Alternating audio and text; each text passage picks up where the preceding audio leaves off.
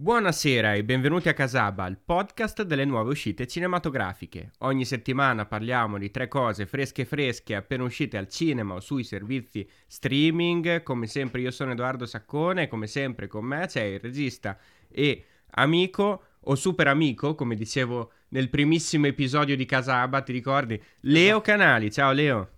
Ciao Sacco, abbiamo già iniziato a litigare da quel primo episodio. Sono già passato da super amico ad amico. Poi dopo direi semplicemente il regista Leo Canali e vorrà dire no. che. Cioè, Casabria è prossimo sarai... allo scioglimento.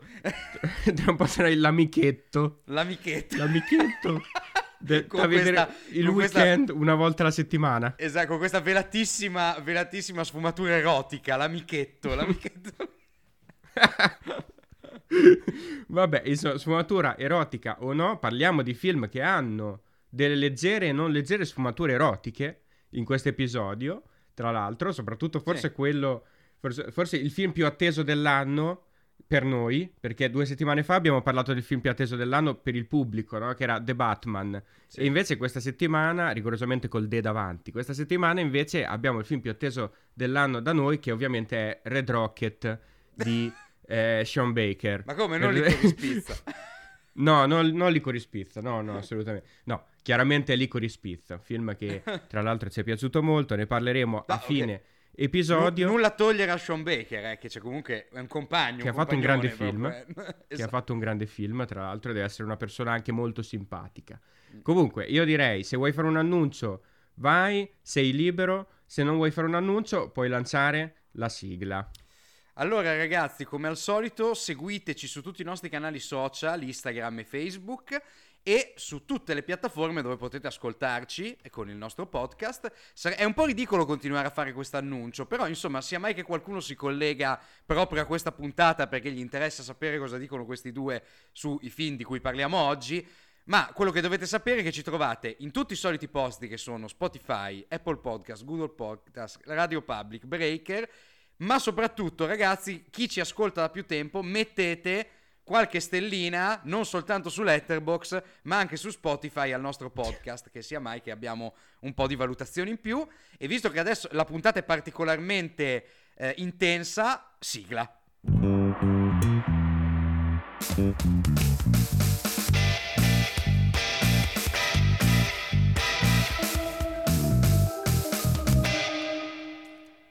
Inizia Leo a parlarci del film che ha visto questo weekend. Si tratta di Flea, un film abbastanza discusso che parteciperà agli Oscar come miglior film d'animazione, ma non è solo un film d'animazione, giusto Leo? È anche un documentario, in parte un po' di tutto, una storia che parla di politica, una storia che parla di sociale. Dici di più di questo, di questo Flea. Allora, Flea, film che io ho rincorso in questi giorni perché non riuscivo, in tutti i modi non sono riuscito a, non riuscivo ad andarlo a vedere, in qualche modo ce l'ho fatta finalmente qualche giorno fa ed ero molto contento in realtà di poterlo inserire in, eh, in puntata, perché si tratta di un certo tipo di film documentario a cui ci siamo abituati negli ultimi anni, perché non è la prima volta che ci troviamo di fronte a un film documentario che parla, tra l'altro, sono quasi tutti eh, documentari che trattano di contesti bellici o di storie umane che hanno a che fare comunque con paesi in guerra o che attraversano situazioni di guerre civili, che sono raccontati con il filtro del film d'animazione, perché permette effettivamente quello che molto spesso il documentario insegue, cioè che è una specie di oggettività, obiettività di sguardo, che sia svincolata dal eh, alla fine empatizzare eccessivamente con il contenuto tragico che poi questi documentari si ritrovano molto spesso a veicolare. Diciamo che ci sono diverse strategie, documentaristi che hanno percorso anche strade molto diverse che riescono a creare attraverso eh, dei veri e propri ring elaborativi, dei, ehm, degli spazi scenici e audiovisivi ad altissimo tasso di ehm, intermedialità e di conseguenza che permettono anche lo sviluppo di strategie di elaborazione diverse da quella di usare questo tipo di filtri, ma in questo caso parliamo proprio di un documentario che usa l'animazione a questo scopo. Si chiama Flea, il documentario, come abbiamo detto, è di un regista danese che si chiama Jonas Poer Rasmussen e che parla della vicenda di vita di Amin Nawabi, che è un, uh, un accademico danese di origine afghana, trentenne, mentre il documentario viene realizzato, che racconta, ripercorre all'interno del, del film la tragica vicenda che l'ha portata ad allontanarsi dall'Afghanistan allo scoppio delle guerre civili.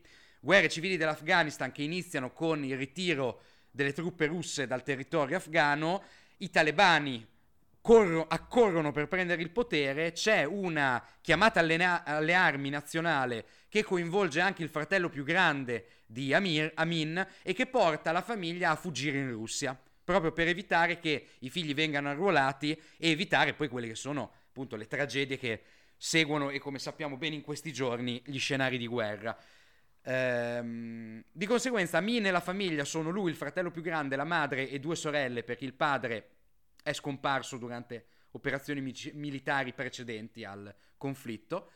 Eh, si trasferiscono in Russia e dalla Russia devono cercare di non essere reintrodotti in Afghanistan e allo stesso tempo di cercare di raggiungere il fratello più grande di Amin che vive ormai da tanto tempo in Svezia.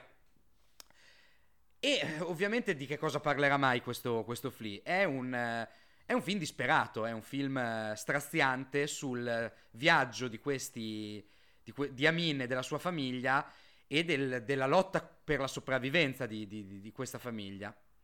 Eh, il film viene raccontato dal presente in una intervista che Amin ha con un, con un amico e ehm, il documentario, l'amico che è il regista, mi, mi dimentico di dire, eh, il documentario in realtà nasceva, eh, si sa da interviste con eh, appunto Rasmussen, nasceva, nasceva come podcast radiofonico. Ah. Eh, come, come, uno di, quelle, di, quei fortunati format che poi sono i documentari radiofonici. Eh, ha questa impostazione. Lo facciamo appunto... anche noi il film su Casaba. Esa- esatto, eh? esatto. Non male. Peca- peccato che non, almeno per ora non usciamo fuori da degli scenari di guerra. Non è che me lo vorrei augurare, sacco, di avere aspetta, insomma, del aspetta. contenuto drammatico da veicolare. Ne parliamo tra un annetto o due. Esatto. E nasce come progetto di documentario radiofonico, si fanno alcune interviste.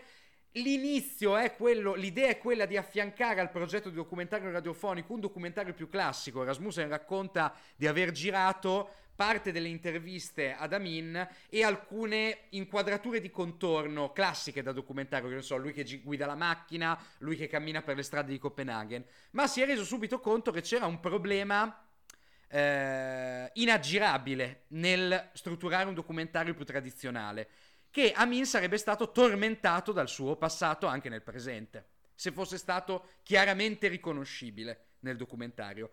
Ed è proprio per preservare l'anonimato di Amin che eh, il documentario si avvale della formula grafica dell'animazione. L'animazione, tra l'altro, in rotoscope, cioè è quella tecnica di animazione che abbiamo visto precedentemente utilizzata in film come A Scanner Darkley di eh, Linklater. Sì. Cioè sono riprese eh, effettivamente fatte in live action, tradotte in animazione con la post-produzione, in cui appunto si può giocare con un contatto con la realtà che però viene artefatto da un lavoro di produzione che graficizza le immagini. L'effetto in questo caso è un'animazione molto bidimensionale, da, quasi da graphic novel. Mm. Eh, non abbiamo delle vere e proprie sequenze di pura animazione, a parte quando Amin in questo viaggio nei ricordi si perde nelle, in queste specie di Madeleine del suo passato. eh, lì abbiamo degli interventi di animazione più creativa, ma in realtà il documentario si, veramente si adagia sul girato, sulle immagini. È, ver- è quasi un documentario classico con questa, tra l'altro, impostazione latentemente psicanalitica, perché ehm, Amin nella intervista chiave poi del documentario è steso su un lettino quasi da ipnosi regressiva e parla eh, a flusso continuo del suo passato. Che cos'è la cosa che emerge sostanzialmente? Il problema principale che emerge subito dai racconti di Amin, che lo stesso regista Rasmussen non sapeva del passato di Amin. Perché Amin ha sempre raccontato di aver perso tutta la sua famiglia, era l'unico modo che, che aveva per poter rimanere in Danimarca. E quello quindi che sta raccontando è la sua vera storia mm. e di cui necessariamente appunto attraverso questo espediente di animazione si deve conservare la sacralità, la sacralità del ricordo e la sacralità di, un, di una confessione che non può essere appunto spiattellata ai 420 nonostante sia all'interno di, di un film. Ora, io dico, il film, come vedete l'ho raccontato, è un film direi tutto sommato molto classico, al di là della tecnica di animazione che però come vi ho detto ci siamo abituati, Valzer con Bashir, la strada dei Samoni di Stefano Savona, che è un bellissimo documentario in animazione, era stato girato 3-4 anni fa. Insomma, non è niente Waking di nuovo. Life. Waking Life, esatto. No, stavo parlando più di questo tipo di animazione legata Ah. al genere documentaristico. Cioè, non è una cosa nuova. E devo dire che, sinceramente, il film, eh, insistendo così tanto e così ossessivamente sul racconto di Amin di quelle che sono poi le vicissitudini tragiche del suo viaggio dal- dalla casa in Afghanistan fino alla Svezia, fino a- in realtà fino alla Danimarca, perché lui non ci arriva nemmeno in Svezia. Ehm, riprendono quelli che sono poi gli stilemi classici di queste forme di racconto. Non, non è effettivamente niente di nuovo. E questo mh, genera effettivamente nel rapporto critico che puoi avere con questo tipo di film mh, un, un che di ricattatorio. Nel senso, è ovvio che mi sono emozionato, è ovvio che ho. Soprattutto poi, ripeto, essendo attorniati in questi giorni da notizie terrificanti che somigliano moltissimo alla storia di, di Amin. Naturalmente è qualcosa che anche calato nel nostro presente riesce a essere dannatamente coinvolgente ed emozionante. Però rimane un- uno standard a livello narrativo, non c'è niente di veramente interessante. In più c'è un altro problema, che Amin è omosessuale. E questa cosa viene raccontata inizialmente, introdotta inizialmente, e diciamo che quando il film riprende in mano la questione dell'omosessualità, dopo averti fatto vedere tutte le eh, sevizie, torture e cose terrificanti che Amin ha dovuto subire per riuscire effettivamente a farsi una vita e a scappare da quella che era una realtà che si sarebbe rivelata presto fatale per lui, e tra l'altro nel, nel cercare di fuggire da questa realtà fatale, inco- in- incorrere in, in, eh, ulteriori rischi di, di fa- di- di vedersi cadavere prima di, di riuscire a salvarsi in qualche modo. Nel momento in cui ritorna prepotentemente nella narrazione la questione omosessuale, sinceramente la cosa viene un po' svilita, mi viene da dire. Cioè, non sembra un vero problema. Tant'è vero che poi ah, viene risolto in maniera molto veloce ed è anche divertente come, come soluzione. E viene riassunto all'interno della narrazione del film alla fine in maniera anche abbastanza piacevole. Ma l'ho trovato sinceramente un po' scollato, devo dire la verità. Ma quindi non è quello il focus del film. No, Eh, no, no, perché, decisamente mh, no. Se ne è parlato molto di Flea anche in relazione a questa tematica, non solo la questione della guerra, della fuga, del paese estero, si è parlato molto anche della difficoltà nel vivere una condizione diversa rispetto a quella comune, no? E, e alla questione sessuale, quindi non solo quella etnica, ma anche quella sessuale. E invece questo nel film è una parte abbastanza piccola, mi dici? Sì, no, nel senso, Ah. allora, ci sono, ritorna all'interno del racconto delle vicissitudini con cui Amin arriva in Danimarca, ritorna questa questione. Cioè, ogni tanto salta fuori che effettivamente Amin, in maniera estremamente precoce in realtà per la sua età, capisce molto presto di essere omosessuale. Lo capisce molto presto in una società che non è sicuramente aperta a questa possibilità, a questa prospettiva. E quindi è un qualcosa che lui tiene nascosto. Ma vuoi o non vuoi, visto che è- viene abituato da subito a- alla sopravvivenza e al fatto di doversela cavare da solo, questa cosa riemergerà a tratti nel racconto di vita di Amin. Ma Certo. quello che prende veramente gran parte della narrazione, o che occupa spazio all'interno di gran parte della narrazione, è eh, molto di più il racconto del viaggio, il racconto Mm. della sopravvivenza, il racconto dei contesti malsani in cui Amin è costretto a vivere, della paura, della paura costante di essere rimandati a casa, rimandati nel paese dove- da dove è scappato, da dove è fuggito.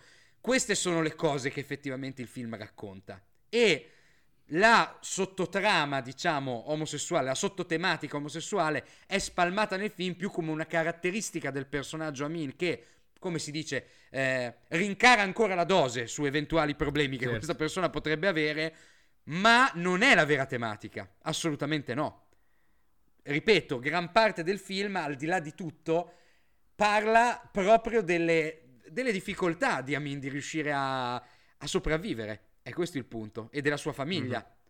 E quando questa cosa effettivamente riprende piede nella narrazione, insomma, non è, non è poi così interessante. Nonostante questo, io dico, è un film che merita l'attenzione che gli è stata data. A me mi sembra un qualcosa di molto classico a livello eh, sia drammaturgico che di proposta proprio produttiva. Non, non ci vedo niente di così.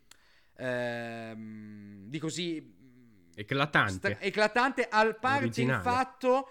Eh, consiglio infatti a tutti una visione in lingua originale perché se c'è una cosa che emerge è questo, eh, questa matrice radiofonica del film perché le interviste ad Amin sono realizzate veramente con una grande qualità a livello audio, ma sono evidentemente delle interviste fatte in presa diretta. Anche se il film naturalmente comp- ha tutta una parte di eh, ha tutta una serie di personaggi le cui voci vengono ricostruite in post, sono fatte da dei doppiatori, evidentemente. Cioè, certo. c'è una parte del film che viene evidentemente più finzionalizzata a livello di messa in scena, non tanto a livello del contenuto di quello che sta raccontando. Ma tutte le parti in cui Amin parla effettivamente con l'intervistatore si sente che sono cose registrate in presa diretta su cui l'immagine è stata incollata perché hanno una naturalezza evidente. Bene, parliamo allora di Red Rocket. Red Rocket è il nuovo film diretto da Sean Baker. Sean Baker è una giovane promessa del cinema statunitense. Non è più giovanissimo a dire il vero, ma considerando che nell'ambiente cinematografico l'età è relativa, possiamo dire che è una bella speranza per il futuro del cinema americano. Ormai Sean Baker ha fatto già 4-5 film, è eh, salito alla ribalta della, della cronaca per Tangerine, un film realizzato completamente con l'iPhone, ha doppiato il successo con il film successivo che è Florida Project e ora si ritrova addirittura a presentare il suo nuovo film al Festival di Cannes e ad avere una distribuzione per la prima volta veramente internazionale, anche perché Tangerine è stato un po' un caso, no? è stato un sì. po' una scoperta del cinema americano indipendente, era passato se non ricordo male al Sundance il film successivo era stato distribuito almeno in Italia da, su Netflix. Sundance da cui viene anche eh, Flea.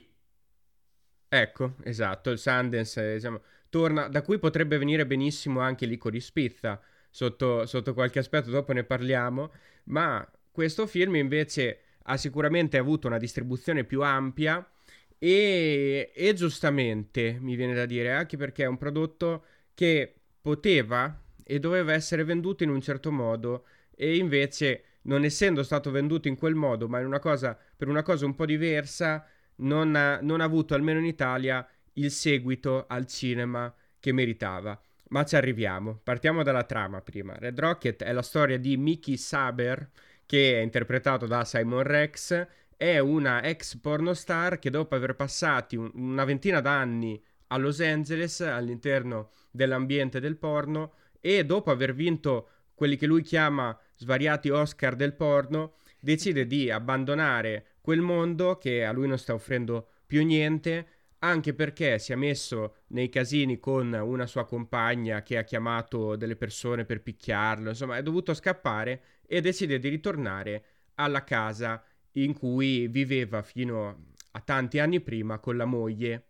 La moglie è ancora lì, in questa cittadina del Texas che è Texas City, vive con la, la sua anzianissima madre e um, Mickey all'inizio non è accettato per nulla, perché Mickey già è scappato di casa, è scappato di casa perché non aveva voglia, non aveva interesse nel mantenere le sue responsabilità di marito e è scappato anche da Los Angeles, quindi non pare che sia cambiato minimamente, sembra il solito burlone eh, senza, senza, nessuna eh, capacità di gestire la propria vita personale, ma dopo qualche difficoltà iniziale la moglie decide di riaccoglierlo in casa e i due ricominciano una convivenza, una convivenza che all'inizio è molto fredda.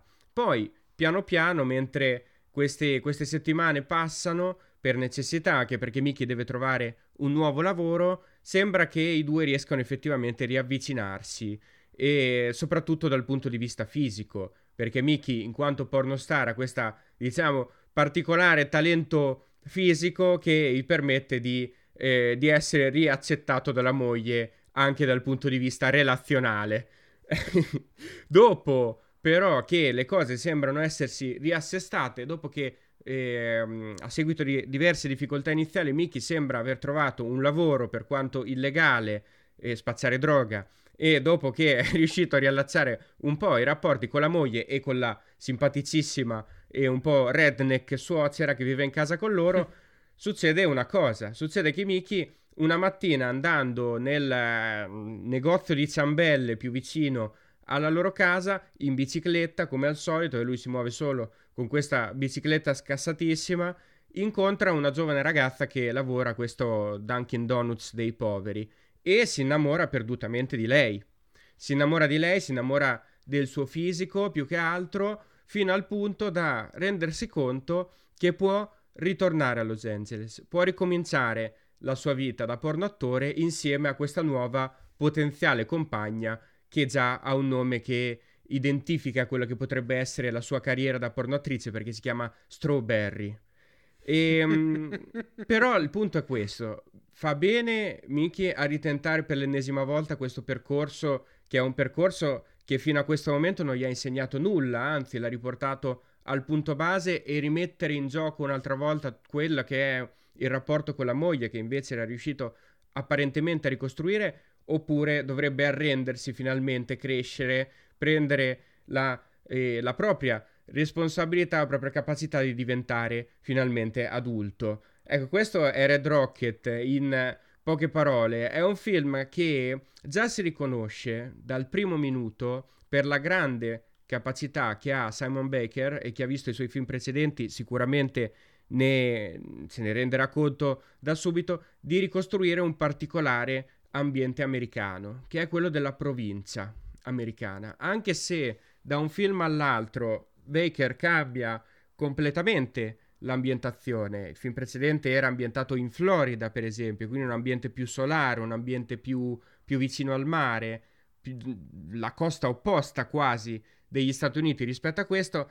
Il suo occhio è sempre incredibilmente definito ed è sempre incredibilmente preciso nel mostrare quello che è l'umanità che vive all'interno di un ambiente, che è l'ambiente provinciale americano, e quelle che sono le costruzioni di questo ambiente, le luci di questo ambiente, in un modo che eh, rimane da subito riconoscibile, perché il mondo che descrive Baker è un mondo di poveri, ma non di poveri a livello economico, è un mondo di poveri a livello sociale, è un mondo in cui sembra che il welfare non sia mai entrato, non sia mai esistito, le minoranze non vengono considerate, i rapporti umani sono ridotti all'osso, queste case sono ricoperte e disperse di oggetti che si disperdono all'interno dei giardini, che si disperdono all'interno delle case, delle strade, un grande senso di confusione, l'unione tra qualche prefabbricato e le grandi fabbriche, le grandi ciminiere americane,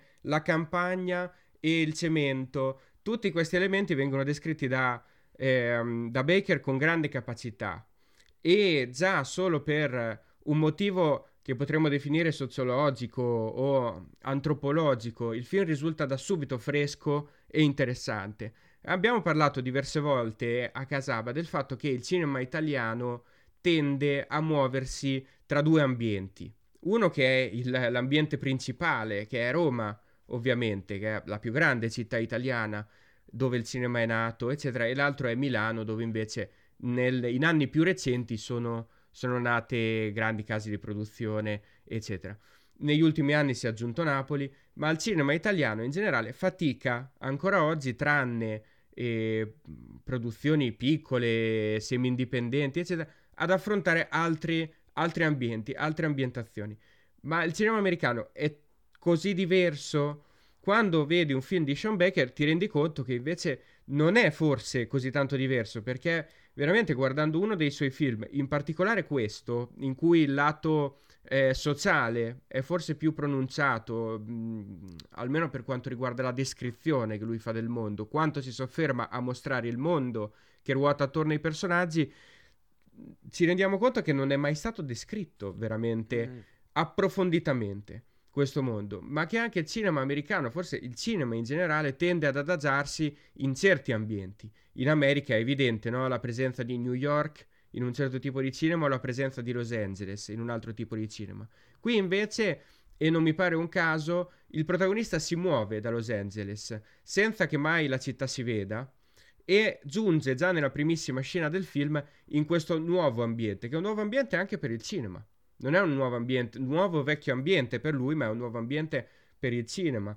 E eh, la prima scena in cui lui si sta muovendo verso la città all'interno del bus, tra l'altro con un'inquadratura che parte dal minimo dettaglio di quello che è una poltrona, di quello che è la costruzione di plastica di una poltrona del, del, del bus per poi allargarsi in, un, in uno zoom out fino al suo volto mentre sta ascoltando la musica sua caratteristica che ascoltava negli anni 90 e poi scende e si ritrova in questo eh, Texas City e pare quasi che sia sceso in un ambiente lunare, in un ambiente altro, in un ambiente diverso rispetto a quello che è il solito mondo che siamo abituati a vedere descritto al cinema. Questo è un aspetto sicuramente fondamentale del film, come è l'aspetto fondamentale e più riconoscibile di tutti i film di Sean Baker. Questa volontà nel descrivere una società che spesso il cinema abbandona come spesso la politica abbandona, come spesso l'opinione pubblica abbandona, perché non viene mostrata, non viene descritta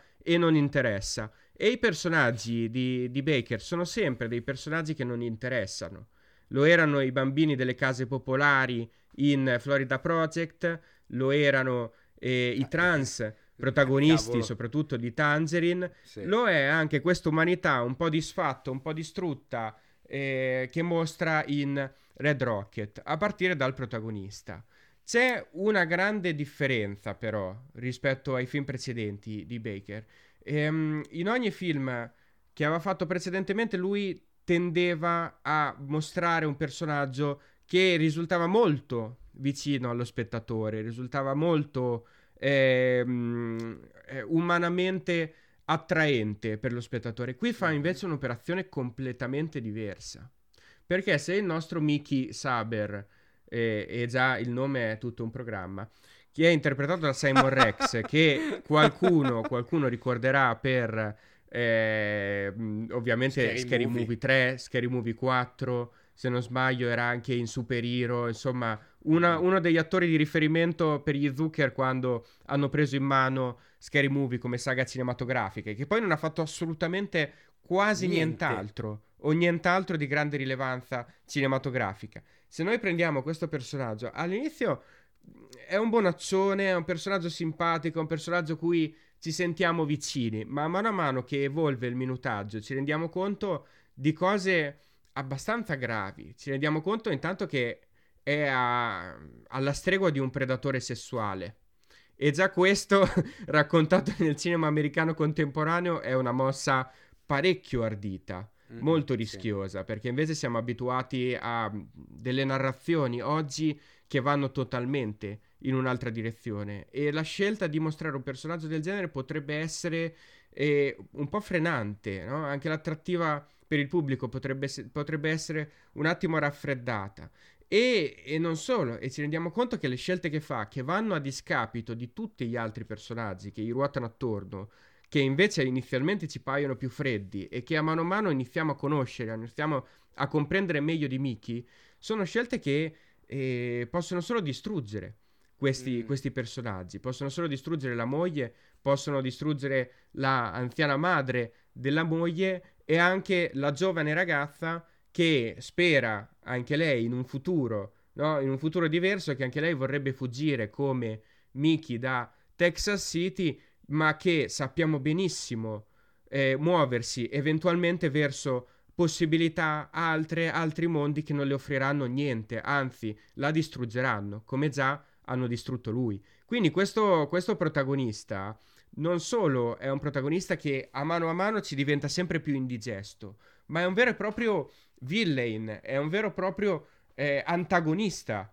di quello che è il film, di quello che è lo spettatore, di quello che è la nostra visione. È un antieroe totale, è un antieroe che non ha più nemmeno l'alone romantico, perché è una, una ex pornostar che non ha probabilmente mai avuto niente da offrire, non ha mai avuto nessun talento particolare. L'unico suo talento, ci rendiamo conto presto, è quello di vampirizzare le persone che gli stanno attorno per fare in modo di ricevere quello di cui ha bisogno e poi, dopo che le ha svuotate, di lasciarle e di, e, e di fuggire di nuovo verso nuovi progetti, nuovi orizzonti totalmente stupidi. Quindi questo Red Rocket che si presenta come una commedia come i film precedenti di Sean Baker, in realtà un'anima, ha un pensiero, ha una definizione soprattutto ha un focus molto preciso, che si allontana, si avvicina a quella che può essere una descrizione, l'abbiamo detto, sociale, ma si allontana parecchio que- da quello che è il genere di riferimento. Dico una cosa, se, ed era il discorso che facevo all'inizio, prima di presentare la trama, se questo film fosse stato venduto per una cosa, per una volta, eh, visto che è un'operazione che si fa spesso, ma fosse stato venduto sapientemente come una cosa un pochino diversa, cioè come una commedia, ne avrebbe beneficiato il pubblico. Perché questo è un film che hanno visto veramente in pochi, non perché, non perché, le persone poi non siano potenzialmente interessate da un progetto del genere, anche perché Baker dopo l'uscita del film precedente su Netflix è, è conosciuto, è tra l'altro conosciuto anche da noi perché eh, Baker è uno dei più grandi commentatori di Letterbox esatto. in assoluto, no? commentatori tra l'altro di grande, di grande, stile anche per le scelte che fa di, di visione. Ma mm, eh, se questo film fosse stato presentato come una commedia, anche dal trailer, anche con sì, una, sì, sì. un battage, semplicemente con un battage pubblicitario un po' più forte, è un film che avrebbe avuto successo, secondo me, perché era tra l'altro decisamente più vendibile rispetto ai film precedenti che ha fatto Sean Baker. Sono tutti e tre gli ultimi dei film molto interessanti per quanto mi riguarda, ma questo è il film che poteva avere più attrattiva per il pubblico. Che già dalla locandina, già dal trailer si aspetta certe cose, sono cose che poi trova all'interno del film in parte, perché è anche una commedia, il film è molto divertente, è il suo film decisamente più divertente, ma nel momento in cui viene agganciato da questo divertimento che eh, si ricollega a quelli che sono gli aspetti forse più superficiali dell'opera, poi si ritrova immerso in questo universo e in questa descrizione psicologica che è anche estremamente eh, dark, cupa e disturbante. E le due cose insieme nel film funzionano molto bene. Funzionano molto bene e potevano funzionare molto bene, secondo me, anche a livello eh, produttivo e distributivo. Quindi c'è un po' questa, questa eh, tristezza da parte mia, perché non perché il pubblico non eh, accetti eh, inserimenti diversi dal solito e quindi non va a vedere il film, ma perché proprio i distributori sono partiti molto raffreddati nei confronti di questo, di questo progetto. Ma sai poi che cos'è? Cioè, un, è un film che lo cacci in mezzo a 7000 altre uscite più grosse o più importanti. Il periodo non era nemmeno felice, nel senso, no. eh, a momenti hanno rimandato Paul Thomas Anderson, che sicuramente un po' di gente in sala la, la, la manda, eh, no, come giustamente abbiamo rimandato. visto in questi giorni. Eh, Red Rocket usci- sarà uscito in quante sale? Poche in, in tutta Poche. Italia. In più, come giustamente dici, è il film di Sean Baker eh, chiaramente più vendibile. Chiaramente anche perché naturalmente Tangerine, The Florida Project emergono da un ambiente di partenza, da un ambiente di riferimento, da un bacino d'utenza potenziale estremamente più cinefilo, più... Eh, targetizzato nel senso certo. di uno certo. spettatore più alfabetizzato anche a livello cinematografico. Non è un caso che, tra l'altro, sono due film, almeno da quello che hai raccontato di, di Red Rocket, che mi sembrano estremamente più eh, tendenti al versante documentaristico rispetto a questo Red Rocket, che mi sembra un film in generale molto più scritto. Molto sì, più molto dove, dove il valore etnografico e documentaristico prende un alone di contesto, dove i personaggi vengono immersi, ma la storia è quello che porta avanti il film. Cavolo, Tangerine e Florida Project, nonostante fossero anche loro dei film molto scritti, Tangerine quanti dialoghi ha? Cioè è tutto parlato Tangerine. Però, cavolo, ha una forza visiva, ha un, proprio come si pone nei confronti di, dello spettatore che lo guarda, che è evidentemente più contestualizzabile in un contesto di immagini in presa diretta, di cinema diretto, di, immagine che ha che, di un tipo di immagine che ha a che fare con il documentaristico rispetto già anche a Florida Project, che è un Certo. film che già viene molto più scritto e che però comunque conserva, tolta la presenza un po' salva film indipendenti di William Defoe, perché tanto quello era il suo ruolo in quel momento lì, cioè ci chiappavi William Defoe che faceva il ruolo da salva film indipendente della serie, in mezzo a un cast di sconosciutissimi Sconosciuti. ci mettiamo, esatto, ci mettiamo William Defoe, che tra l'altro in questo caso mi piace perché ha modulato con Red Rocket esattamente lo stesso discorso, però fatto con una ma non so, con una raffinatezza in più, non ti metto lo sconosciuto, però ti metto quello che di film non ne fa, non ne fa quasi più. E però non ne fa Certo. quasi più e non è cavolo il vecchio attore consumato. No, no, è, è uno tutto sommato che semplicemente ha avuto una stagione fortunata e poi basta. E conserva anche un po' una freschezza di sguardo di cui parleremo necessariamente per il film di Paul Thomas Anderson. Conserva una freschezza di sguardo per cui, cavolo, finalmente sullo schermo si vede qualche faccia diversa. Io, io sì. vorrei far presente agli ascoltatori che ci, ci seguono, anche perché siamo reduci dalla presentazione eh, a Forlì alla Sala San Luigi del- di Giulia di Ciro De Caro, che è un film indipendente, sicuramente molto fresco, anche solo per le scelte di volti che sono eh, presenti all'interno del film.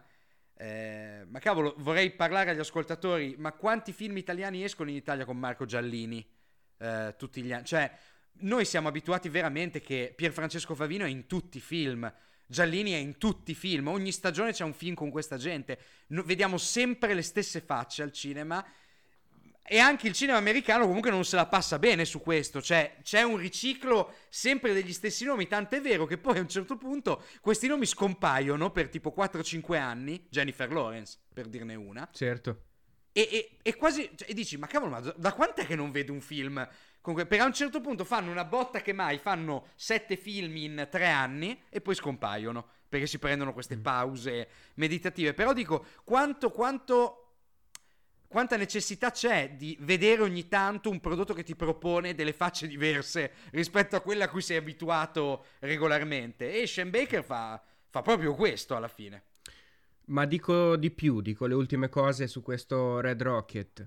Non solo è un film che sente la necessità di avere un cast differente, perché è un film che non parla di una persona che ha bisogno di una contestualizzazione all'interno di un ambiente di un certo tipo, parla di persone semplici, di persone che non conosciamo, di persone che non vediamo, di persone che non riconosciamo all'interno del mondo cinematografico. Lo dicevamo all'inizio, no? Parla di un mondo altro e quindi ha bisogno di attori che non siano attori, ma che siano persone, persone semplici, persone che, che- che- che- che non, che non fanno parte dell'alta borghesia, che non fanno parte, che non sono riconosciute, che non sono mostrate.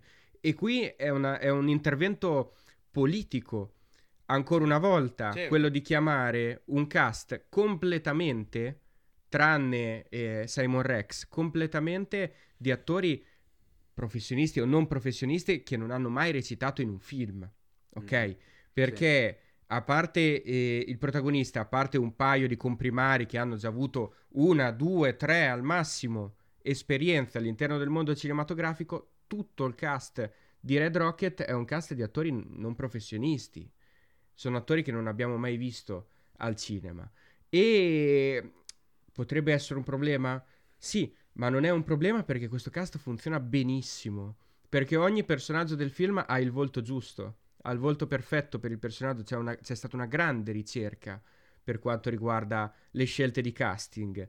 E tutti recitano molto bene, perché evidentemente Sean Baker sa recitare bene, e sa far recitare bene i suoi attori. Quindi è la dimostrazione che non solo non è impossibile, ma in certi contesti, per certi film, è la scelta più, a- più a- adatta, più azzeccata quella di, di scegliere attori che possono vivere quelle esperienze e quindi le possono rimodulare al cinema. Ci sono più vicini. Questo è quello che si nota guardando il film, che tutto il cast del film è vicino a quello che sta interpretando. Alcuni volti sono straordinari e tutto il cast funziona molto bene, a partire da quello che è l'unico attore riconosciuto all'interno del film, che è proprio eh, Simon Rex, ovviamente, che però su cui però eh, Baker ha fatto una grande attività di recupero un grande la, lavoro di recupero perché sì, è un attore riconosciuto, ma per quanto riguarda la commedia demenziale eh, e esatto. nient'altro. E questa invece è un'interpretazione ed è un'ottima interpretazione, un'interpretazione veramente molto interessante.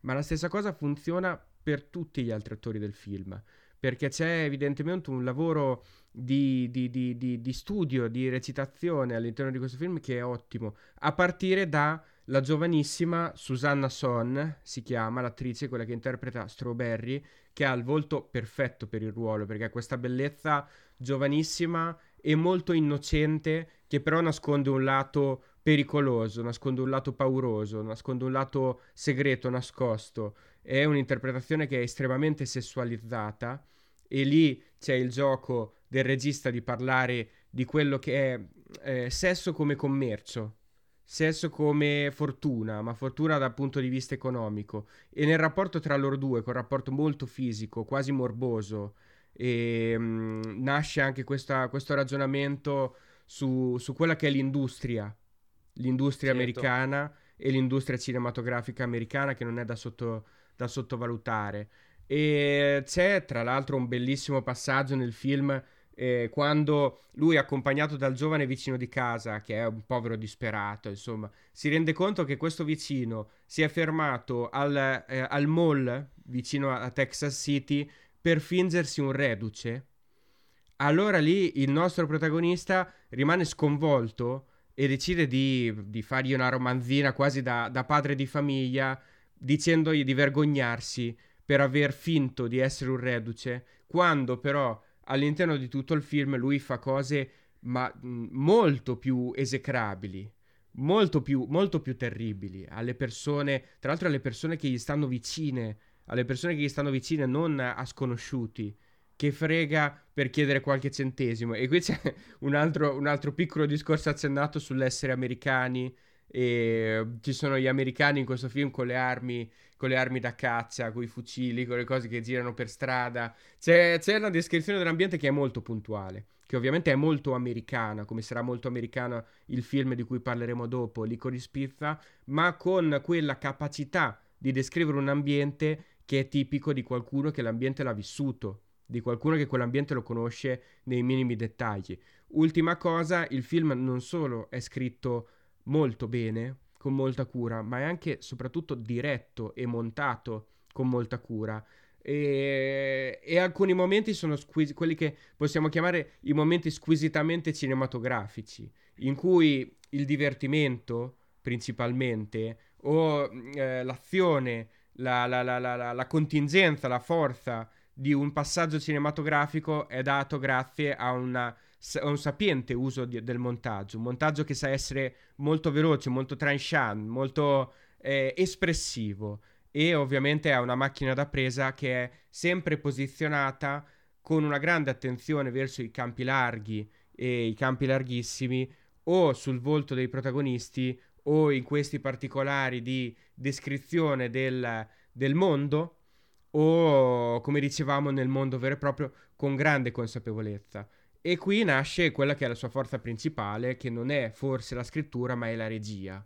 Perché questo è un film molto diretto, come dicevi te giustamente è più diretto, è più cinematografico rispetto ai film precedenti ed è un film in cui secondo me eh, fa quel, quel passetto in più.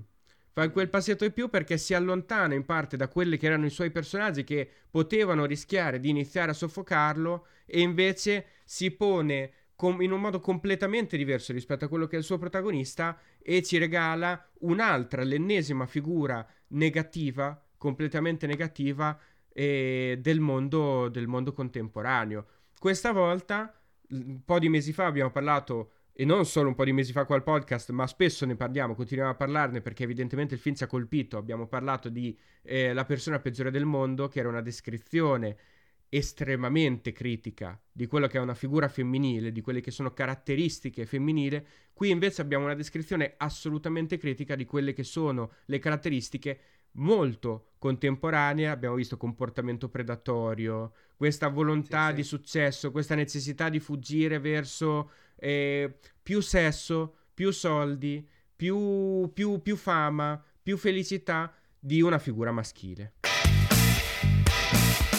Eccoci, finalmente ci siamo. Parliamo di Licorice Pizza. Licorice Pizza, il nuovo film di Paul Thomas Anderson, si doveva chiamare Soggy Bottom inizialmente, poi con grande sorpresa, con grande mistero, il titolo è cambiato. In questa Licorice Pizza, Soggy Bottom, scopriremo all'interno del film essere una, eh, un negozio che produce, che loro eh, prendono in gestione, che produce quei materassoni pieni d'acqua che andavano eh, in America negli anni 70, negli anni 80, che poi penso nessuno abbia più visto nel mondo contemporaneo. Se non al mare, forse. E invece esatto. di Coris Pizza, tu mi insegni, Leo, a essere il nome di una catena di eh, di dischi, giusto? Comunque, sì, il, già il, questo è un tocco il, dell'ambiente. La pizza alla liquirizia è il vinile. Ah, il vinile in, proprio, non, era, è il, non è il nome è, di una no, catena. No, ed è il nome di una catena di negozi di dischi della San Fernando Valley degli anni 70. E infatti siamo Però nella titolo, titolo assolutamente esoterico, nel senso che c'è e no, ma nel film non viene mai nominata, è mai spiegata, quindi è... Però siamo, siamo nella San Fernando Valley degli anni 70 e i nostri protagonisti sono due. Uno è un giovane liceale, è il quindicenne Gary Valentine, interpretato da Cooper Hoffman, che già da questa tenerissima età ha una carriera molto avviata come, come, attore, attore televisivo principalmente, ed è anche un imprenditore, lui si, si definisce un imprenditore, infatti nel corso del film aprirà varie attività per, per tentare anche in questo caso questo sogno di, di, soldi, di ricchezza e di fama. Dall'altra parte abbiamo Alana Kane, che è una ragazza di 25 anni, molto più grande di lui, da cui ehm, Gary rimane fortemente colpito, rimane forti- colpito principalmente per la sua personalità, rimane colpito perché inizia da subito a svilupparsi questo rapporto tra loro due, i due probabilmente almeno da parte di, di Gary Valentine dall'inizio eh, ci dovrebbe essere qualcosa, una relazione amorosa, qualcosa di, di legato all'amore, ma mh, la relazione inizia e continua per un bel po' di tempo come rapporto di amicizia. Un rapporto di amicizia però molto contrastato, già dall'inizio un po' dubbio, verso cui lo spettatore si fa diverse domande perché in certi passaggi vedi la, l'interesse, l'attenzione di lui, altre volte invece lei che sembra quella un pochino eh, interessata pur non facendo niente, iniziano queste repicche eh, reciproche.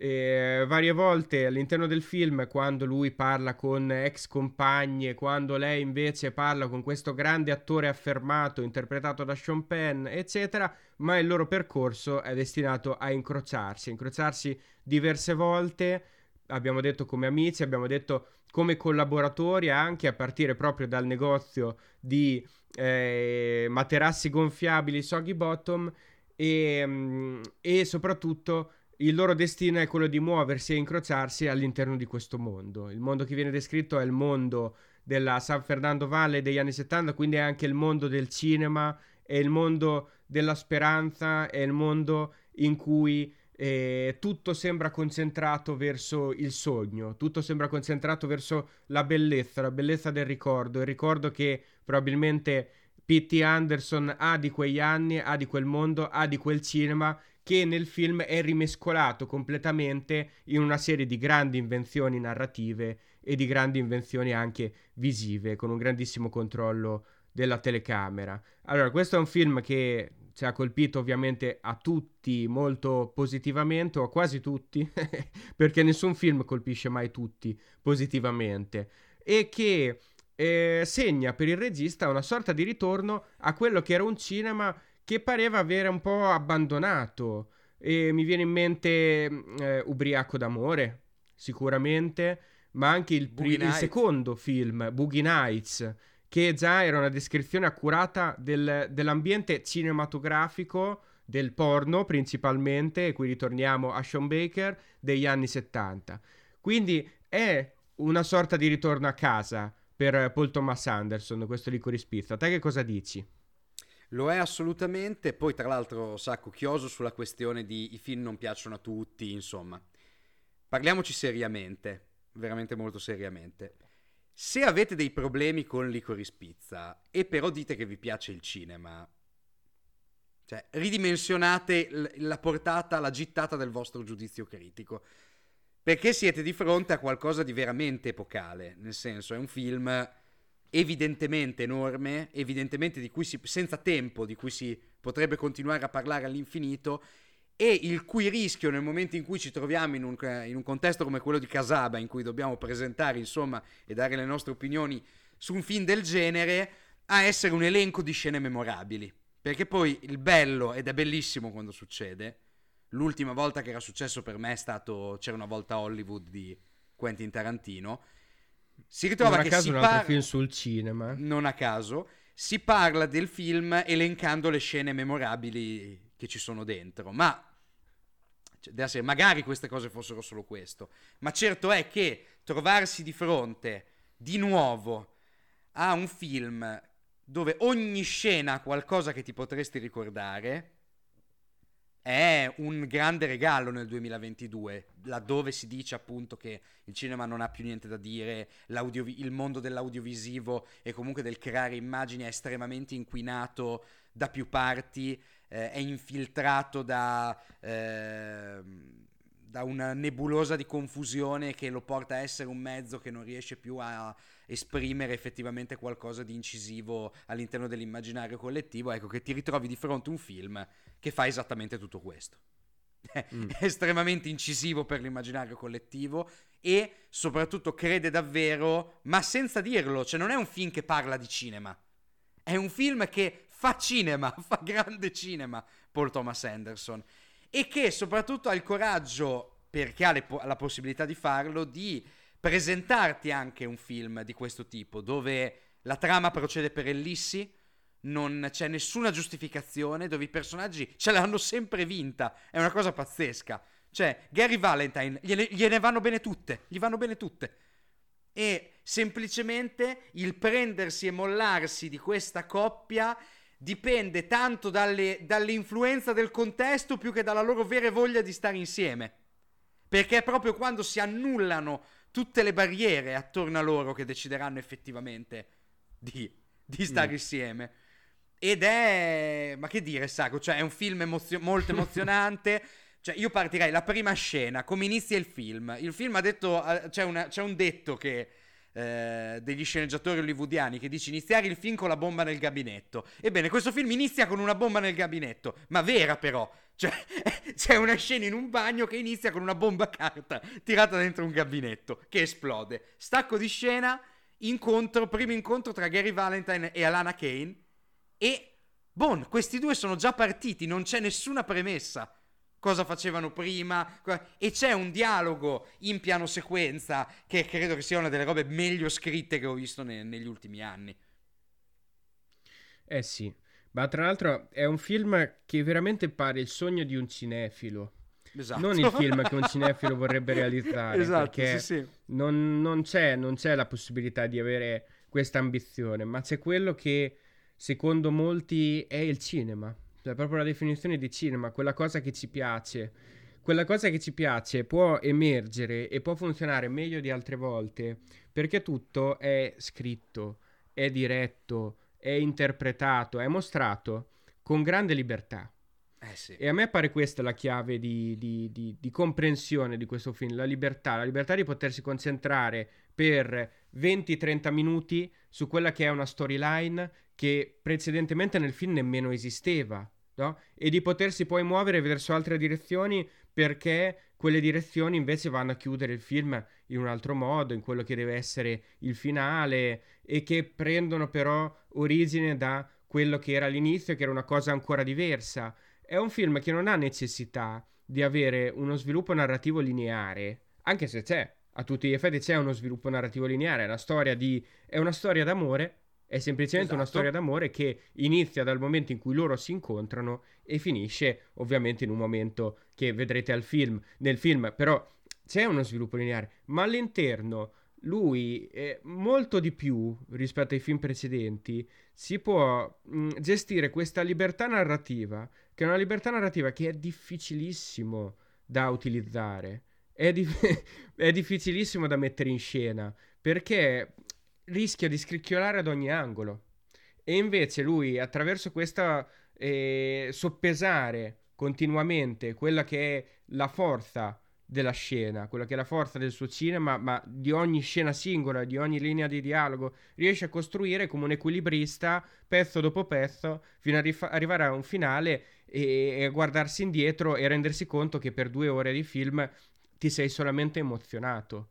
E qui il Esatto. film ottiene questa statura eh, veramente grande. Io quello che, che non capisco è non che il film eh, oddio, cioè, venga, venga criticato per certi motivi, eccetera, ma no- non capisco come non si faccia a non, a non considerarlo ehm, importante.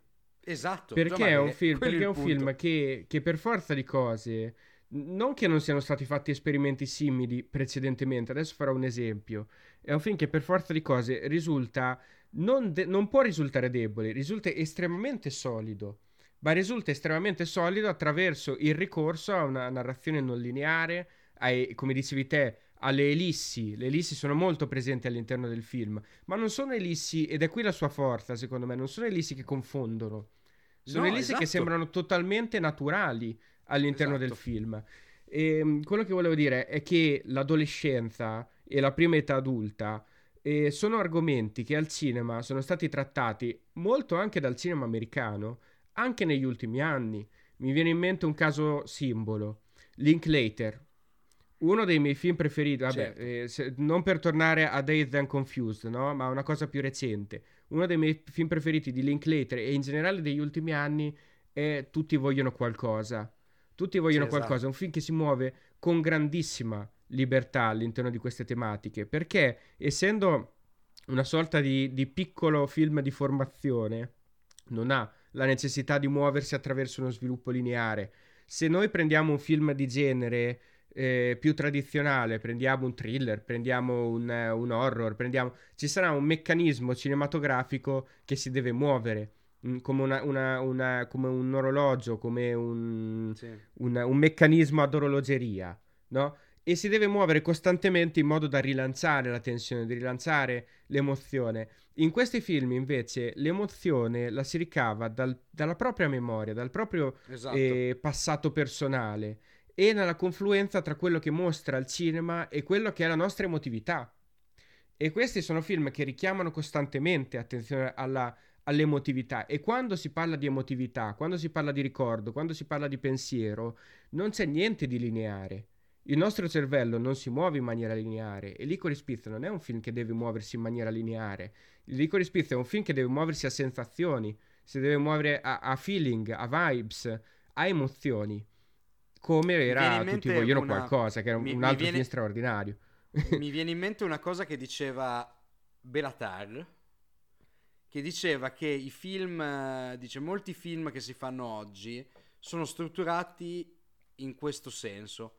Information cut, information cut, information cut, dove l'informazione è la storia. Mm, E lui esatto. diceva: Io invece voglio fare dei film che certamente sono questo, information cut, information, ma l'informazione non è necessariamente la storia. È qualcosa di più, sono discorsi più esistenziali, più globali. Io trovo che questo film di Paul Thomas Anderson sia esattamente questo. Se uno cerca la storyline lineare, ha sbagliato parrocchia. Eh, è un film dove certamente c'è una storia che lega tutti i momenti del film, ma proprio questo insistere su una come dire, co- su una friabilità del tempo che sembra sgretolarsi mentre lo racconti, ecco che in questo passaggio da informazione taglio, informazione taglio, nell'informazione che ci viene passata come spettatori, c'è un contenuto emozionale prima ancora che di storytelling. Ah, certo, E esatto. il fatto che poi, tra l'altro, questo passaggio non sai quanto tempo passa tra una scena e l'altra, sembra un'estate infinita, un'estate lunghissima. L'estate della San Fernando Valley dove non è mai inverno. E, e potrebbe essere passati mesi come due ore tra una scena e l'altra. Proprio perché anche, tra l'altro, i personaggi stessi del film sono estremamente volubili nei loro caratteri. Prima si interessano di una cosa, poi di un'altra. Poi bisogna fare questo, poi quest'altro. Di, di, di costante c'è soltanto la forza dirompente del loro carattere. Ma lei prima non sa bene cosa vuole fare, poi forse vuole fare l'attrice, poi entra nel mondo del cinema perché tanto ce l'ha a portata di mano e lui un po' l'ha condotta dentro e poi, poi però si convince di essere una politicante convinta e allora va dietro al politico. E, e questa vulnerabilità dei personaggi a farsi influenzare da quello che gli gira attorno è come se permeasse anche la narrazione, che diventa vulnerabile a, a, eh, al sì. loro muoversi, al loro moto. E e quindi accetta di perdere di vista la storia d'amore e poi riprenderla con forza, ma è soltanto come se la storia d'amore, esattamente come un pianeta attorno a una stella, semplicemente ogni tanto passasse più vicino o più lontano. Ma è sempre presente, è un'orbita che gira attorno alla storia che si muove e ogni tanto rientra a fuoco e ogni tanto si allontana, rientra a fuoco e si allontana fino a che finalmente non arriva a un incastro finale. Ma è, una, Ma infatti, è, un, percorrere, è un percorso, è un percorso. a spirale. È un percorso Ma infatti, se, se, volessimo essere tecnici nel, nel, cercare di capire qual è. Io prima ho parlato di focus del film, no? Qual è il focus di questo film? È la storia d'amore tra Gary Valentine e lei? No, non è quello. Il focus del film è un altro, è molto più legato all'emotività. È il passato, è il sogno, è il desiderio, è l'amore, è la descrizione di quel mondo, che è un mondo che non solo non, è, non esiste più, ma è un mondo falso. È vero esatto. che il esatto. film è descritto nei minimi dettagli, ma è descritto nei minimi dettagli un mondo che è il mondo eh, di Paul Thomas Anderson, non è il mondo della eh, San Fernando Valley degli anni 60, chiaramente. Perché, come esatto. dicevamo all'inizio, questo è, è un sogno, è, è, è quel ricordo misto a malinconia che ci prende quando pensiamo ai primi anni della nostra adolescenza. Sì. E questa cosa è, è virata verso il suo centro, che è la descrizione dell'emozione che si prova in quel momento, quando ricordi quella sensazione, quel ricordo, e non è virata verso la narratività.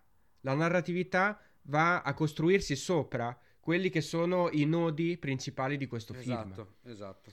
E però c'è da dire, non è scontato che funzioni. Funziona perché i nodi principali di questo film sono degli ottimi momenti di cinema. Allora, eh te beh. prima hai citato l'inizio perché, insomma, è, è, significativo, anche perché è un film che pare partire già in quarta, no? Parte sì, già sì. in quinta, con due che si incrociano e te sei già lì dopo eh, 30 secondi che è iniziato il film a seguire queste, queste linee di dialogo che esatto. sbattono uno contro l'altra in maniera sì, molto, molto forte. Ma eh, il momento forse più, più riuscito del film è quando intelligentemente Anderson sa che deve costruire un momento principale, un momento più grosso, un momento climatico, perché ci stiamo avvicinando alla fine del secondo atto, presumibilmente, o all'inizio del terzo, insomma, stiamo andando verso il fulcro, il centro del film, e c'è tutta quella sezione di film che parla di, mm, eh, dei due protagonisti che devono portare il materasso a casa della star hollywoodiana interpretata da, da, da, Bradley Cooper. Da Bradley Cooper. E lì c'è un momento di grande, di grande divertimento, di grande gusto cinematografico. Mm-hmm. Ma non solo. Te dicevi, non vogliamo elencare, ma ce, n'è un, ce ne sono almeno un altro che mi vengono in mente. Uno clamoroso per quanto mi riguarda è quando e Gary Valentine viene arrestato e viene portato al commissariato di polizia perché lì cioè, eh, siamo di fronte veramente a un grande degli punto, ultimi anni tipo a un grande punto di interrogativo cinematografico cioè che cosa sta succedendo in quel momento no? Cioè, te te lo chiedi, te, ti, ti, ti sì, rendi sì, conto. Sì. E, invece, e, invece, la spiegazione di quello che è eh, quei 10, 5, 10 minuti di film non, non, solo non è quella che potresti pensare, dici una truffa, qualcosa, no? È completamente inesistente. Inesistente. E questa cosa è fantastica. Lui non c'entra niente. lui è stato arrestato per sbaglio perché uno sembrava che fosse lui, no? Ed è un po', ed è un po' secondo me quello che, che, che, che attesta il, il, cuore di questo film, no? Meno pensieri, no? meno spiegazione, ma eh, andiamo, andiamo al, al, cuore ma infatti, di quello che può essere il cinema. È una no? scena che serve solo a far correre lei da lui. Esatto. Tra l'altro è non è nemmeno la prima volta, esatto. No, serve esatto. solo a, a, ritrovarsi, a farli ritrovare per la seconda volta, no? esatto. uno di fianco all'altro e per farsi capire che questa storia deve andare avanti, che non è finita, che c'è un'altra possibilità, che c'è un'altra la, speranza. La, altra cosa, visto che siamo partiti con l'elenco, la scena della telefonata muta. Ah, ma fantastico. Cioè, enorme. Oppure tutto il segmento con Sean Penn, eh, Jack Holden, William Holden, insomma. Eh, diamo questo, questo dettaglio. Eh, a un certo punto c'è una dissolvenza incrociata, bellissima, eh, dopo che Alana è tornata a casa da una serata in, dove ha infruttuosamente tentato di sedurre Gary, che però si è accompagnato con una sciacquettina della sua età sostanzialmente, una, una pischelletta. Eh, Su un materasso liquido, ovviamente. Dissolvenza incrociata, Sean Penn che interpreta questo attore che si chiama Jack Holden e, e di conseguenza è William Holden e Alana che viene provinata per fare una parte in cosa, probabilmente in brisi di Clint Eastwood. Mm. Ci sono tanti riferimenti. Ci sono tanti riferimenti molto nascosti. Molto vedi, nascosti. La cosa bella, la differenza, la differenza tra, che, che, poi dà, dà, la differenza di stile sostanzialmente, tra C'era una volta in Hollywood e questo, è che qui i riferimenti cinematografici sono parte del, di un mm. contesto narrativo che però non li esaspera. Cioè non ti dicono questo qua. L'unico che, a cui danno una vera contestualizzazione è John Peters. È mm. eh, Bradley Cooper, che è John Peters, punto. Non è una, non è una questione. E però appunto anche questa cosa è molto, è molto eh, interessante. La, la, scena di Sean Penn è, incre- è, un altro punto meraviglioso del film, dove tra l'altro poi si inquadra la generazione precedente. Che è quella di Sean Penn e Tom Waits, sono due rincoglioniti sostanzialmente. Sono due egocentrici egomani eh, con eh, un pensiero incardinato attorno al loro fallo, probabilmente. Sti uomini, ah, fatti e finiti, no, che parlano e sembra che parlino con le battute dei film. E no, eh, non parlino veramente. Film, esatto, letteralmente. Cioè, e, e, e, anche questa è una scena meravigliosa. La parte finale politica piena di citazioni da Taxi Driver. Sì, sì, ma la differenza cioè, da C'era una volta Hollywood è che in C'era una volta Hollywood il soggetto era il film, era il cinema. Esatto. Il, il protagonista di C'era una volta Hollywood era il cinema. Qui invece il cinema è all'interno della storia. È all'interno sì. di tutto quello che vediamo. C'è tanto cinema. È più difficile da interpretare, è più difficile da trovare in certi casi, ma è tutto lì. Solo che non, non lo mette in primo piano, no? lo no, nasconde e... dietro, lo nasconde dentro. E poi, e infatti non è, non è, quello che interessava Anderson. Questo no, è un film infatti... di cinema, ma non è un film sul cinema. No, è una cosa abbastanza diversa. È interessante però fare il confronto, perché sono due registi della stessa generazione, probabilmente i due registi più celebrati della esatto. loro generazione, tra l'altro, quelli che adesso hanno circa 50 anni e, e, sono due registi che alla fine, in un modo o nell'altro, con il loro ultimo film, speriamo non ultimo, no, non, non, last but latest, no? il loro ultimo per ora, sono, sono arrivati a parlare di, di, mondi veramente simili perché sono i mondi della loro infanzia. Tra l'altro, esatto. il, il, il, cinema, il cinema dell'infanzia l'infanzia che viene reinterpretata attraverso il cinema è un soggetto che in questo anno, in questi ultimi due o tre anni in realtà, sta funzionando veramente tanto. Tantissimo. Tanti registi ci sono tornati dopo lunghi percorsi di allontanamento, sono ritornati alle origini, no? C'è la canzone dei Rem, We All Go Back to Where We Belong, che forse esprime, ha espresso più di dieci anni fa già questo concetto, ma alla fine i Rem ce l'hanno sempre vista più lunga di tutti gli altri probabilmente. Io dico un'ultima cosa, poi vedi se vuoi aggiungere qualcosa anche te sul film e le interpretazioni sono sfavillanti. No, volevo dire particolare, a differenza del film precedente che si muoveva su un cast di no, attori non professionisti, qui gli attori sono tutti professionisti e nei ruoli di contorno abbiamo detto Tom Waits, eh, Sean Penn, Bradley Cooper e tanti altri anche importanti, ma, ma... a l- essere luminosi sono i due protagonisti principali del film che sono Alana Aim, che è una musicista e Cooper Hoffman che è il figlio del compianto ehm, Philip eh, Seymour eh, Hoffman. Philip Seymour Hoffman, veniva Seymour Philip Hoffman, povero me, e sono, e sono due attori che lui evidentemente ha formato. I- per il secondo, per rapporti, mi viene da dire quasi familiari, che è una cosa bellissima perché Philip Seymour Hoffman era uno degli attori di riferimento, uno Eh beh, degli sì. attori feticcio di Paul Thomas Anderson e qui si trova a lavorare col figlio che avrà inserito a forza in questo progetto, mi immagino, e nell'altro caso invece Alana Haim è una delle AIM per cui lui da tanti anni già fa bellissimi Videoclip, video musicali, quindi è un'amica. Sono due, due giovani amici, sono due No, della nuova sai generazione sai che loro utilizza co- per descrivere la vecchia lega? generazione. Lo sai perché lui fa i videoclip alle Haim? Perché? È divertentissima sta storia. Perché la loro mamma è stata la sua insegnante del liceo. E siamo lì. Sono un po'. so- sembra che siano un po' i figli suoi. Sembra Sì, un po' sì. che siano i figli suoi, questi due protagonisti del film. E, qui c'è una visione ovviamente personale romantica. No, ma poi parliamo del fatto anche lì. È, è bello vedere al cinema dei volti che non avevi mai visto. E soprattutto, Soprattutto così quando esaltati, funzionano bene. Cavolo, recitano da Dio, sono pazze. Lei è una bomba atomica per me. La seconda visione del film è impressionante. Lui ha questa eh, discendenza genetica da uno dei più grandi attori della sua generazione e a volte è mostruoso perché sembra lui quando Ha talento. quando- cioè, ha- e ha un Ha talento, talento. innato, cioè evidentemente ha un talento innato perché stiamo parlando che cioè, non ha fare a gara, ma recitano, fanno una performance tutti e due che è meravigliosa. Sì. Il film, poi oh, Paul Thomas Anderson è un grande direttore d'attori, è scritto benissimo il film, ma è proprio, sono forti, hanno una forza impressionante come performance. E, ripeto, quanto è bello vedere ogni tanto un volto nuovo sullo schermo. E poi anche il fatto che siano, tra l'altro, altra cosa molto intelligente, non due belloni. Sono due personaggi, sono due normali, tutto sommato, due facce No, sono- ab- sono due cinematografiche ma normali. E anche questo è straordinario. È estremamente cinematografico. E poi, vabbè, il fatto che appunto nel film ci sono tenerezze di ogni tipo. Ad esempio, Alana, che si chiama tra l'altro come l'attrice, la sua famiglia sono tutte le Haim vere e i genitori veri di, di loro tre. Oppure nel film sono presenti diverse figlie e nipoti di altri registi. C'è la figlia di Bruno Dumont, che fa una hostess di, di- di aereo. Oppure c'è il babbo di Ah. DiCaprio che recita.